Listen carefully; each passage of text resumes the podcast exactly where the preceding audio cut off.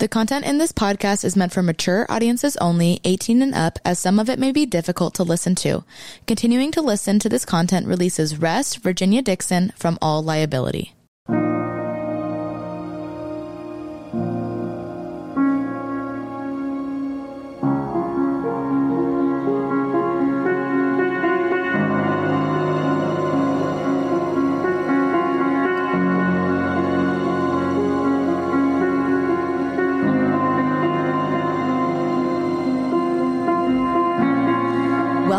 Everyone, to the Rest Podcast, where our goal is to help each and every one of you displace confusion, chaos, and dis-ease in order to heal and find significance in life.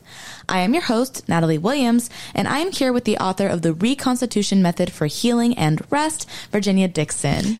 This conversation that we're about to have is important because the backbone of our healing model is our capacity to govern three kingdoms, three spheres of influence the spirit, our soul, and the consequence it has in our body. So sometimes we just have to identify the fight. Yeah. We have to identify what we're really talking about. And there's no other way to speak about hell than to talk about what hell looks like. Mm-hmm. And to some extent, we all intuitively understand it. We're born into this. Yeah. And that's a beautiful thing. We understand that. Okay, check. Mm-hmm. Then to understand that we're fighting demons, and the demons have form, structure, names, but not all demons have form, structure, and names. Some of them are of our own making, mm-hmm. and some of them we've inherited. Yeah. Right? Yeah. And the invitation of this most unusual man that lived 2000 what 22 years ago who stepped into time mm-hmm. and said i came to reconcile this conflict between these kingdoms of heaven the kingdom of god that indwells man and the kingdom of the world mm-hmm. evidenced by our body right mm-hmm. but the kingdom of god i think he referenced as being part of the soul because this is a center sphere where the yeah. mind, the heart, the will, the conscience will govern this kingdom. And this is where King Heaven comes and indwells a person and these inner chambers of the soul. So to have somebody like Riley, to watch the transformation you and I have watched and to see what we have seen is nothing but remarkable.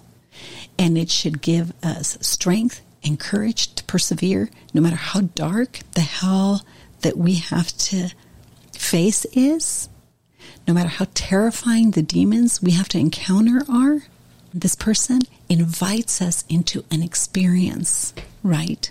That says, Come to me, all who are weary, weary. Of course, this is exhausting and burden. Look at the stuff we talked about. Is that burdensome?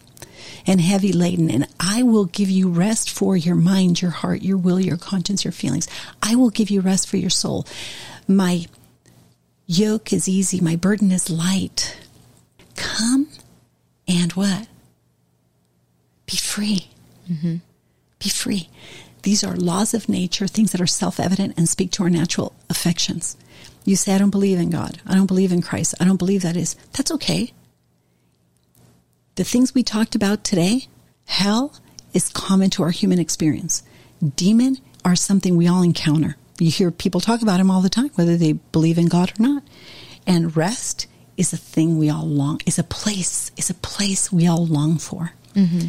So we've been talking a little bit about stages of healing, and we began with a theme that is the fruit of a, com- a conversation we had on the way to the office the other day. And you were reflecting back on the last two years, two and a half years, and we just said what you're describing, Riley, is like living in hell. Yeah, and fighting demons. You said, yep but stepping into rest and finding peace and faith and freedom.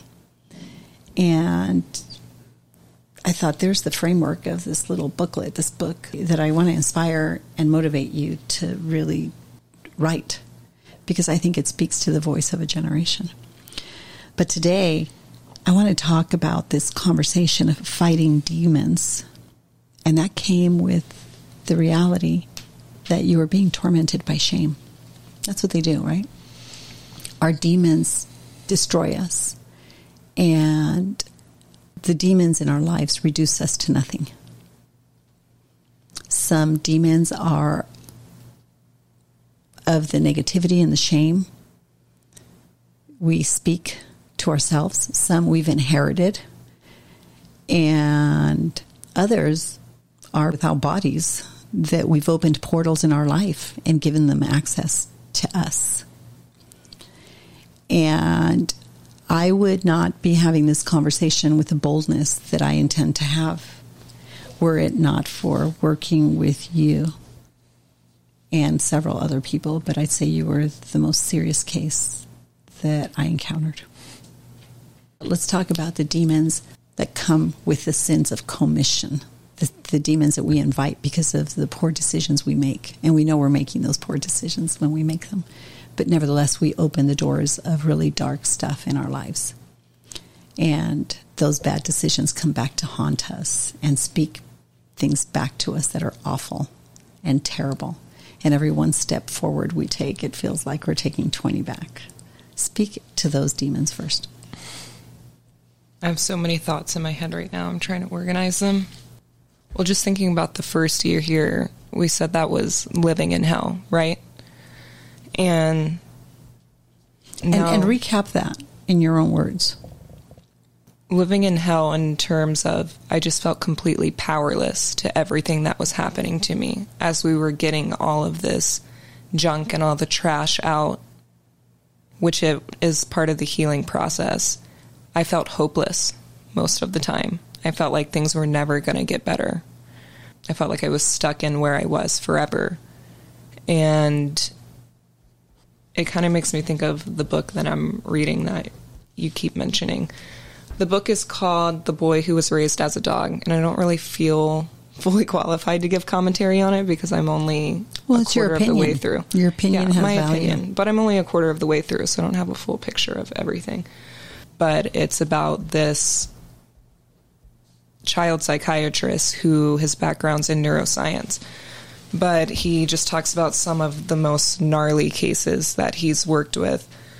And this takes place in, you know, the 80s, 90s, kind of in the beginning of all of that, and people when they were really just starting to discover that there's so much more to psych- the psychology of a child than just symptoms. But there was a part that whenever I was reading it, I was like, oh my gosh, that's how I feel like what has made my experience being at the villa and going through rest. He talks about that some of the most therapeutic experience do not take place in therapy, but naturally occurring in healthy relationships. And I feel like the time that I was here with you and you just constantly being that stable, consistent relationship in my life I don't even know. well, rest is it. about rest is about helping people heal in the context of relationship. The relationship they step into with themselves, the relationship they stepped in step into with each other, and the relationship we step into with God. Right. So it is the in the context of the very thing he's writing about. You're saying that the most healing, healing thing for all the of these children thing. was having stable, healthy relationships in their life that ultimately ultimately determined what direction they were going to go on years after their trauma. And that's what we do, though.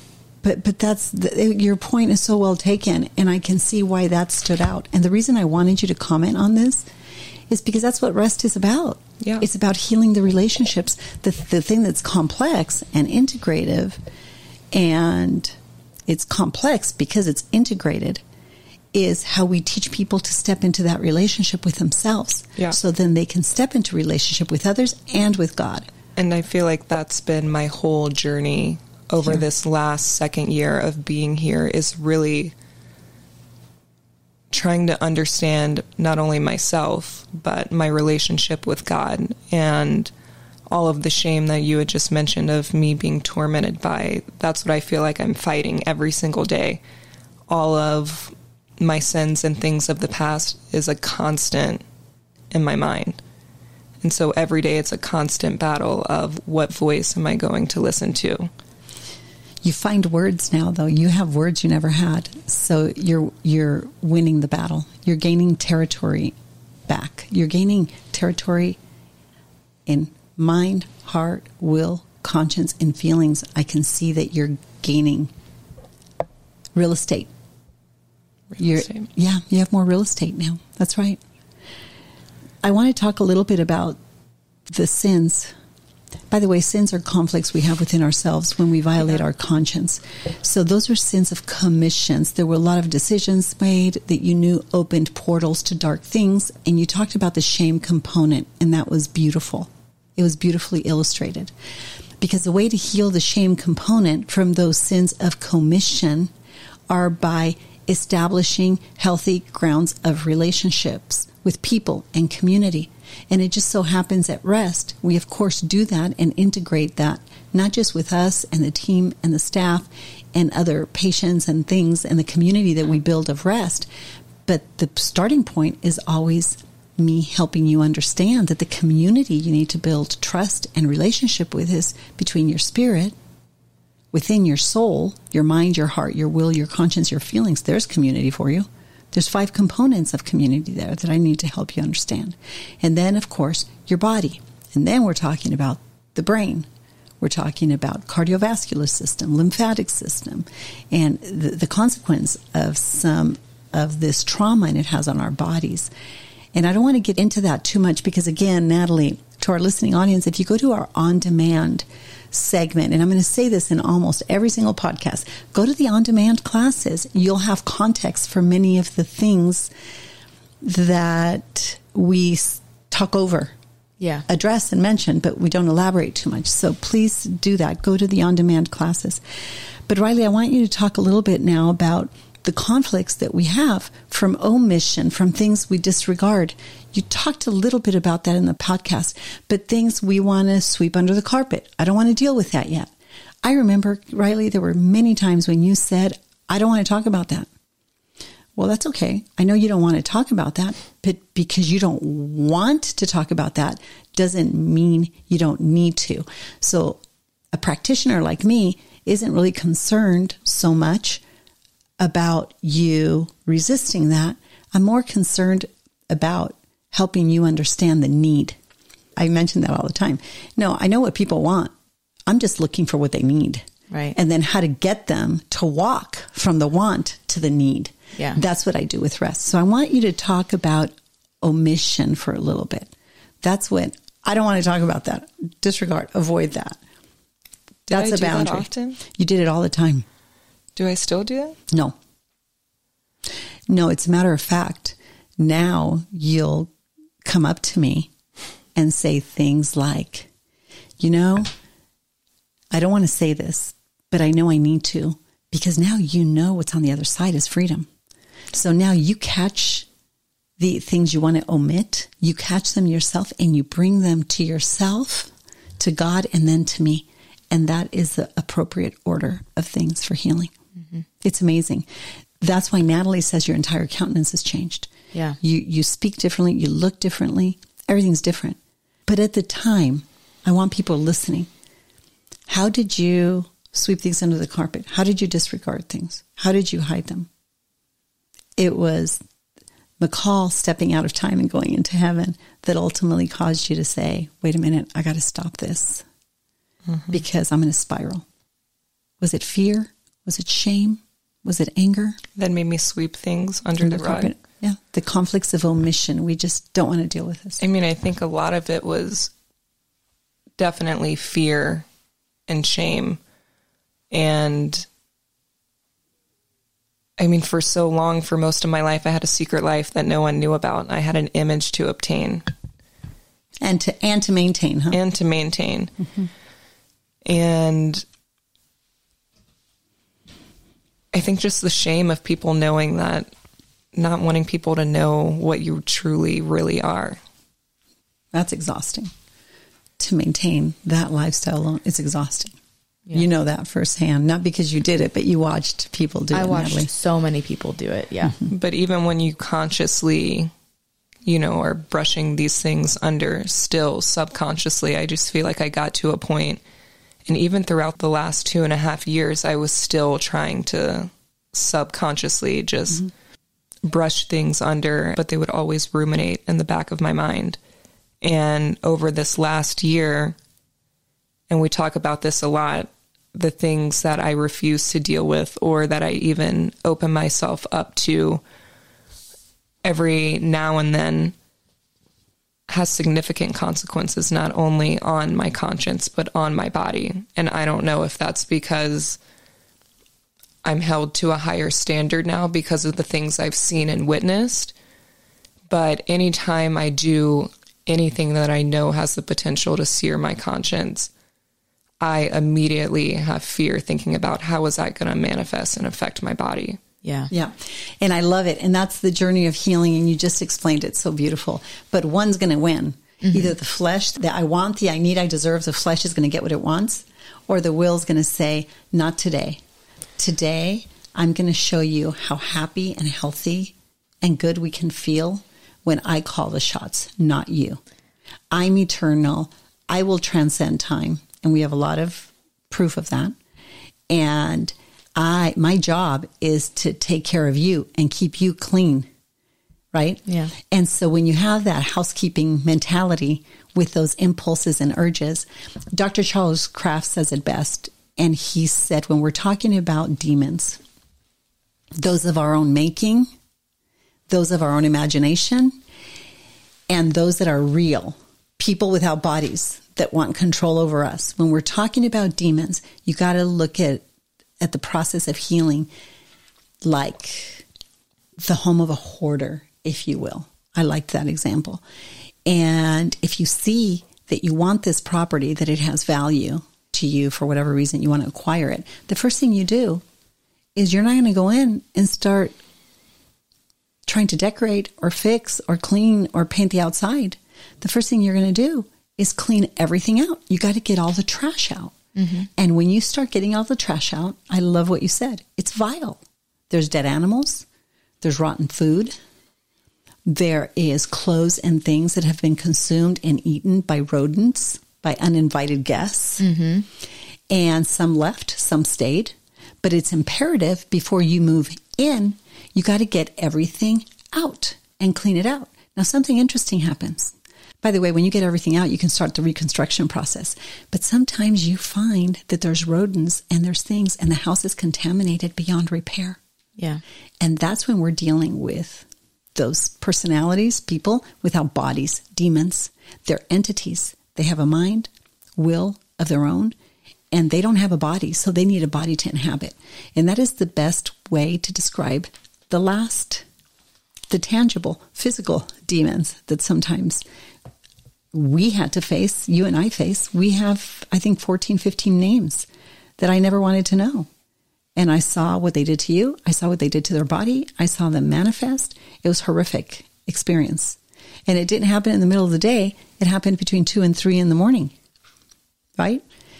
By the grace of God, and as providence of God would have it, this encounter with you came after the fires we had here in the mm-hmm. canyon and then the floods that came. So this huge facility here in these grounds were absolutely charred. The thing that protected the actual structure to some extent were the oak trees that surrounded us. But by and large, the fire of hell literally came near and almost consumed us. It was a horrific thing to What witness. I want to point out though, what was amazing was that what was it? Over 300 firemen actually used the grounds here mm-hmm. as their base. Yeah, they did. So there was like a almost a perfect circle around the house. Yeah. That was and our street. Yeah. And the canyon. It was an amazing. It's Yeah. a great story. The beauty in the ashes again, like on the call story, right? But Riley came a few weeks after that. Yeah. And because I saw scratches on her and I saw things that she couldn't have done and they were claw marks. Yeah. And it was horrific mm-hmm. in places that they couldn't have had and they were strategically placed. It, it was horrific. And then I knew we were dealing with an incubus and a succubus spirit. Mm-hmm. And these spirits, these demons were tormenting her.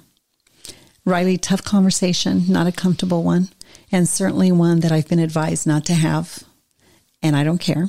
We're going to have it because it's real. And people are being tormented sometimes by demons of their own making, but oftentimes by these this, these spirits. It's just real.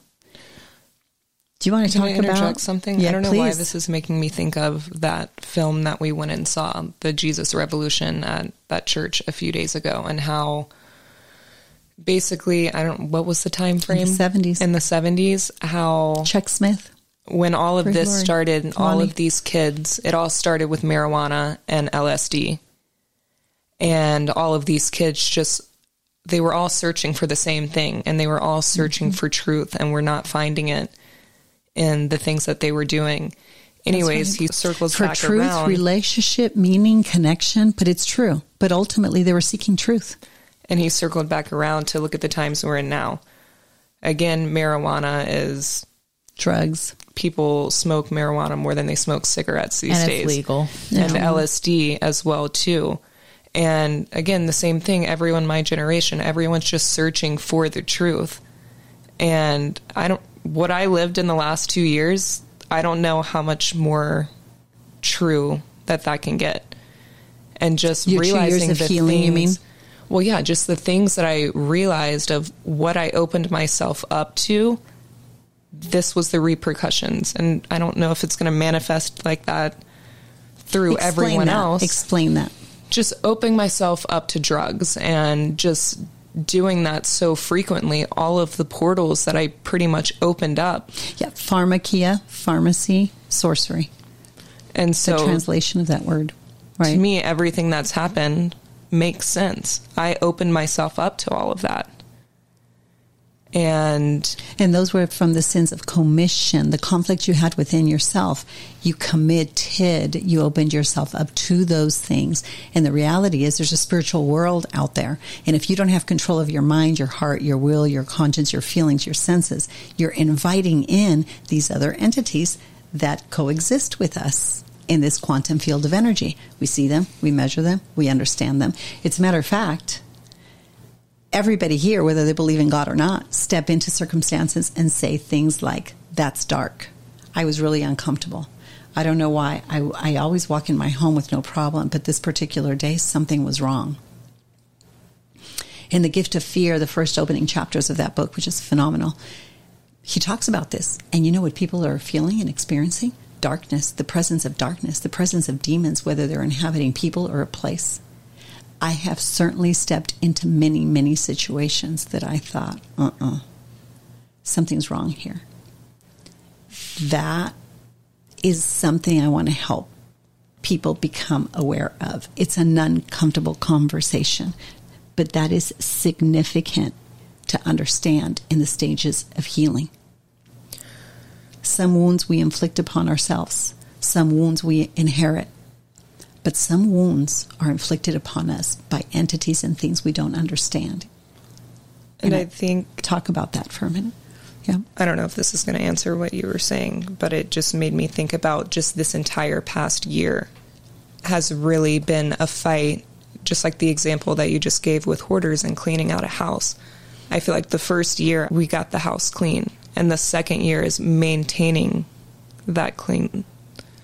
And there's just always things constantly that are trying to come in, get in, and dirty up the house again. And I feel like I constantly have to be on guard for what I am or am not allowing in. Well, they make holes we don't know are there. We get in through if they get in through foundations, they get into you know little spots in the roof, and so we had to figure out where all those openings are, and we've closed. You're closing them. Yeah, That- but it's a to me, I think it's a never ending thing. And I know you've mentioned this sometime in the past. It feels like a never-ending thing, but Well, it yeah, is it's a muscle. ending. And you have to build that muscle and eventually they're just not even gonna Well, It's a sensitivity and awareness that it, this stuff's real. But yeah, just for me, that's something all the time. I'm constantly asking is what I'm doing, is this going to open up a door Okay, to allow something to come in? And if it does, am I willing to suffer the consequences of that? Yeah. And I feel like this entire year, it's really been a battle of me Weighing finally saying enough is enough. How much longer are you willing to just torture yourself for nothing? You don't have to live like this. Mm-hmm. So you're weighing the costs of the choices and the decisions and maybe the temptations. Is that what you mean? You're weighing the cost to say, if I give in to this urge, this thing, right this weighing the cost, but also at the same time i feel like I'm this the weighing the cost because I know that this is what's blocking me from the relationship that I want and I know that I have with God is Right. giving in to these mm-hmm. temptations. So weighing the cost, yeah. Do you have a recent example of this that you'd be open to to tell the listeners? So, for example, the other day I went to dinner with a friend and I was just talking with her, and she, out of nowhere, was like, Oh my gosh, have you ever seen blah, blah, blah, this movie? And I was like, mm, I don't think so. And then she started describing the main character, and she was like, You remind me of her so much. And I'm like, that's weird. And then I started thinking, I started watching this show like a while back. I remember. and I made it through one episode. And basically, the main character, um, she had a seemingly perfect life, you know, married with kids, great job, great family, but she kept, and I mean, I didn't really watch the full thing, but just in the episode, she kept fantasizing about this ex boyfriend that she had and just the Wild. wild sexual experiences that they had together. And she kept living in those memories and then would go back with him. And anyway, so she's describing my friend is telling me, Oh my gosh, you remind me of this girl. I'm like, that's a little far fetched. That's ridiculous. But then as I was driving home, it got me thinking about like I'm even nervous even talking about it right now. I remember when you watched it. Um, I came home and I could, there was a change in your countenance. Anyways, I'm on my way home and I'm like thinking about our conversation and I'm like, oh my gosh, maybe it is kind of accurate. And then I start thinking about my own story, my own experiences with a person. And I let myself go back into that place and time and just fantasize about X, Y, and Z. And then I remember going to bed that night. And the next morning, I just woke up with a ton of anxiety and just feeling like I was in severe pain, like I Yeah. had been raped that night. Yeah, you did. So, I mean, that's a and, little And I would add that you were physically sick as well. Yeah. And so for me, and I know it's not like that for everyone, but No, it is like that for everyone. What you're describing is like maybe that it is, but maybe not to that the extent of the things that happened to me because I don't, you know, I don't hear everyone talk about this like happening to them all the Well, time. people, I will tell you, people don't talk about it's it, taboo. but it's, it's it's taboo. That's right. But they're not talking about it. But this is exactly what happens because that conversation opened a portal. The portal triggered your entire central nervous system. It engaged your soul, and your soul ultimately decided your mind, your heart, your will, your conscience. I'm going to engage that memory because it makes me feel good. So the war between your spirit and your soul right there, that's the point of engagement. Mm-hmm. And you had an opportunity to shut that door and instead you do what we all do. Well, and it made you feel good. And so you open that door and you indulge that memory. But I'll tell you what happened not just the day after, but two, three, four, five days after and up to two weeks after manifested in other traumatic encounters and experiences you have had. Yeah, I mean, basically, that conversation led to me entertaining thoughts of past experiences, which led to just going deeper down that Rabbit hole. hole. And like you had said, indulging in the lust of the eyes, the lust of the flesh. And basically, the repercussions of that led to weeks of all of the things that I spent a year fighting and battling at night coming back in again. But here's the beauty of what you're saying. You caught it while it was happening. You were able to identify it. You were able to reason through it. You were able to wrestle with it for two, three weeks. You were able to again experience the manifestation of physical demons mm-hmm. manifesting, tormenting you again. But you know what? You didn't stay there. You knew what to do. And for me, that's the constant thing that I'm weighing out because in those moments, yes, I'm praying to God and I'm like doing my best to overcome this, but am I going to trust in God that I can't overcome this or am I just going to give into it and be happy for whatever amount of time it brings me pleasure? And that's such an important point you made because at the end of the day, if these battles could be won in the flesh, we'd be winning them. Right. But you're beginning to now recognize and mature, mature and heal in the understanding that it's not by might or by power, but by my spirit, says the Lord. Mm-hmm. So when you invite that personal, intimate relationship into your life, mm-hmm. Right, with God, that personal, intimate experience and relationship with God that I think is in the person of Christ, because He's the only person who said that's why He came, so we could have that. I have witnessed the power and the authority that we've had to completely silence the trauma of those very experiences as these incubus and succubus spirits assault you in real time. I've witnessed it, I've seen it, I even have it on film. And I'm going to be honest with you, Riley, should I not have had to encounter you in the state you were in, exhaust every resource we had, medical resource we had, and still see something overcome you that I'd never witnessed before, I wouldn't speak as boldly as I do about be careful how you violate your conscience. Be, be careful the doors you open because you could be opening the doors to spirits and entities that will indwell you. They and, mm-hmm. can't possess you, right. but they will give you hell and they'll come in and out and you'll feel crazy and you're going to do things that are insane that you thought, I can't believe I, I'm doing this. I can't believe I'm saying this. But those things are real and they have names. But I just want to make a point from a practical standpoint. I feel like I've won, I've gotten so much better and so much stronger at overcoming these things.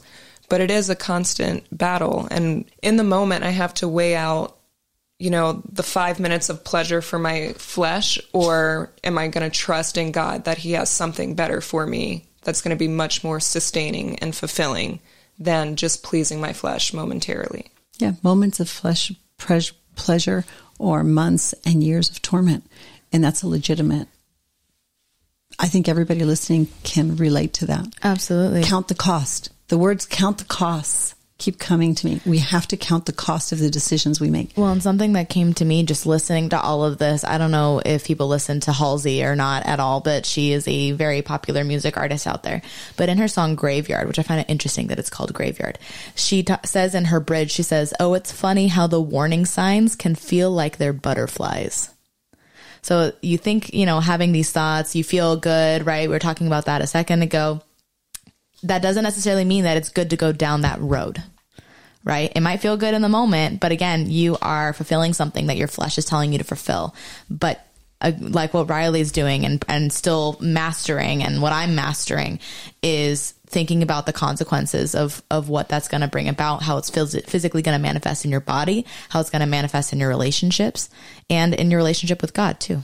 Yeah. And that's what I'm discovering has been the biggest hindrance to my relationship with God is when I do these things, these things are pulling me farther away mm-hmm. and blocking my conversations with Him. I love it.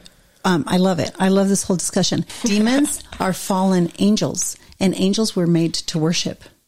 So the closer you get to the light, the more appealing you'll be to them and the sense that they come after you with especially when you're coming out of the dark well, in the level of Screwtape Letters, it talks about towards the end, you know, they try and try and try, and then they get to a point where they realize you're strong enough. That's right.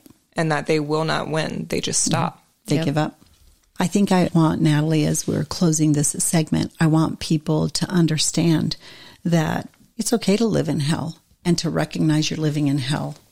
And it's going to feel like hell getting out of hell mm-hmm. because the reality of the fight that we live in. And we're all aware of this, right? Mm-hmm. Everything feels like a fight because to some extent it is.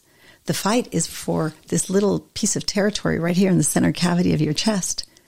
The, the fight is for what will have dominion over you or what you will have dominion over.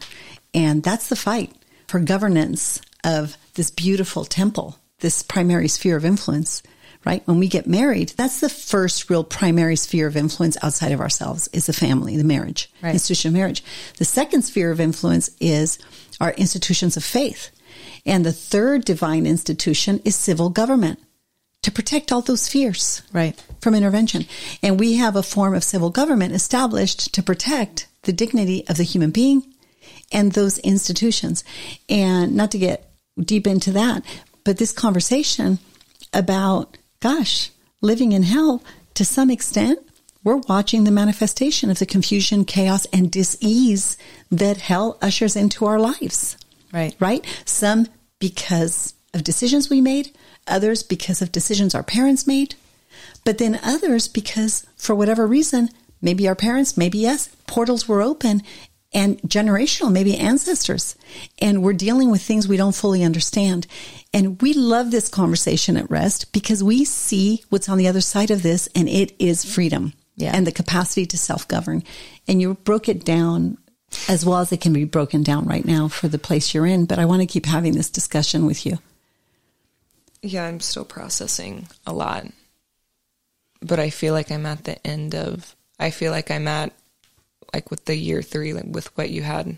I don't know if you're going to talk about that at some point. We're next segment. But I feel like I'm kind of at the end of this second phase and pushing into a growth phase.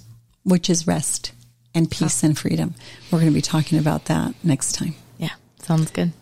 Thanks, Riley. This was a tough discussion. Thank you. I hope it was clear. It is. Throwing me into these things. I want to invite people to do our modules because so much of what we talk about makes sense. But thank you, Natalie. Thank you. For updates about Rest and this podcast, please visit our Instagram or Facebook, The Place of Rest. If you'd like more information about Virginia or to support and join the cause of rest, please go to virginiadixon.com forward slash collaborate or call 949-289-5935. Thank you for listening to Rest with Virginia Dixon. We'll see you next Friday.